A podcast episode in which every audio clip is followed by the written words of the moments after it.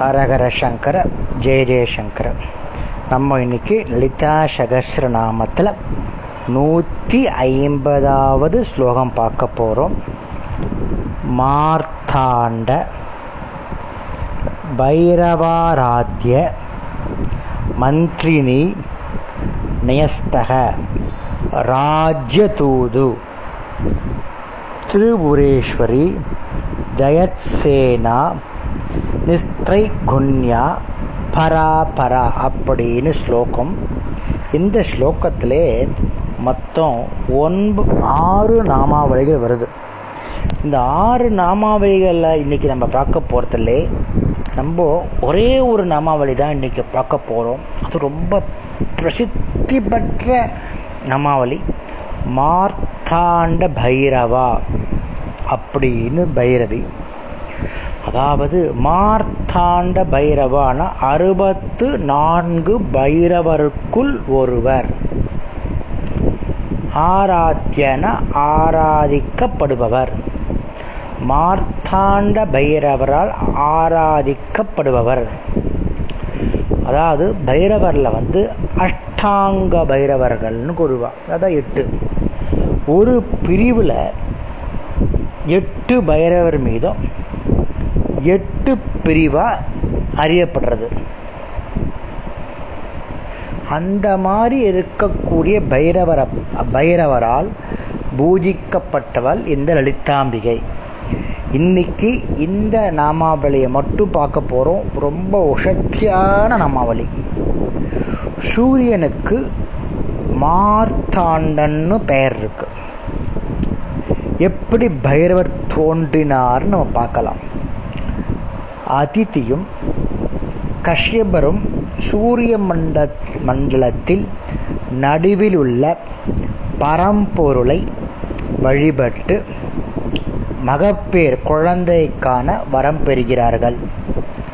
அப்போ அந்த கருவுற்ற அதித்தி கடும் விரதத்தை அனுசரிக்கிறார்.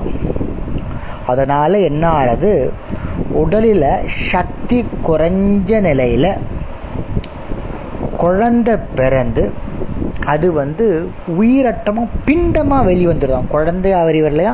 பிண்டமாக வெளிவந்துருதான். ஆதித்யம் கஷ்யபரும் பரமேஸ்வரனை பிரார்த்திக்க பரம்பொருளை பிரார்த்திக்க அந்த பிண்டத்துக்கு உயிர் கிடைச்சி விடுறது. சூரிய மண்டலத்தில் உள்ள பரம்பொருளை ஆராதித்து அந்த சூரிய சக்தி பெற்று சூரியனாக விளங்கியது அந்த குழந்தை. அதித்தி வந்து கடும் விரதத்தை அனுசரித்தாலும் அதனால் குழந்தை வந்து பயங்கரமான தோற்றத்தால் பிற இருக்கிறதுக்கு அந்த குழந்தைக்கு அதனால் பைரவர்னு பெயர். இறந்த பிண்டத்திலிருந்து உயிர் பெற்றதால் இறந்த பிண்டத்திலிருந்து உயிர் பெற்றதால் அதற்கு மார்த்தாண்டர் அப்படின்னு பேர். இந்த அம்பால பனிரெண்டு உபாசகர்களில் சூரியனும் ஒருத்தர். இந்த சாயாதேவியுடன் வந்து இருபத்தி ரெண்டு இருபத்தி மூணு மதிலுக்கு நடுவில் பிரகாரத்தில் அம்பால சூரிய பகவான் நித்தமும் வழிபடுறார்.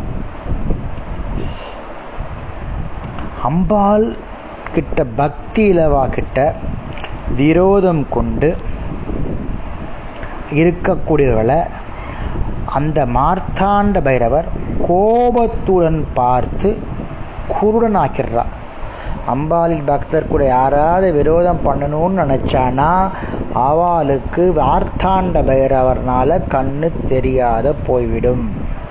இதை நம்ம பலஸ்ருதியிலேயே படிச்சிருக்கோம். அப்புறம் பைரவர் வந்து வடுகு பைரவர் முதலே பல பைரவர்கள் நமக்கு தெரியும். சூரியனாலும் பைரவர்களாலும் பூஜிக்கப்படுபவள் இந்த லலிதாம்பிகை. பயம் அடைந்தவர்கள் அப்படின்னு இருக்கக்கூடியவர்களை அம்பாள் ஆராதிக்கப்படுகிறாள். பொதுவாக பெண்கள்லாம் வந்து ரொம்ப பயந்த சுபாவம் உள்ளவர். அவர்களால் ஆராதிக்கப்படுகிறாள். இந்த மார்த்தவா மார்த்தாண்ட பைரவர் சொல்கிறோம் இல்லை பைரவர் சொல்கிறோம் இல்லையா?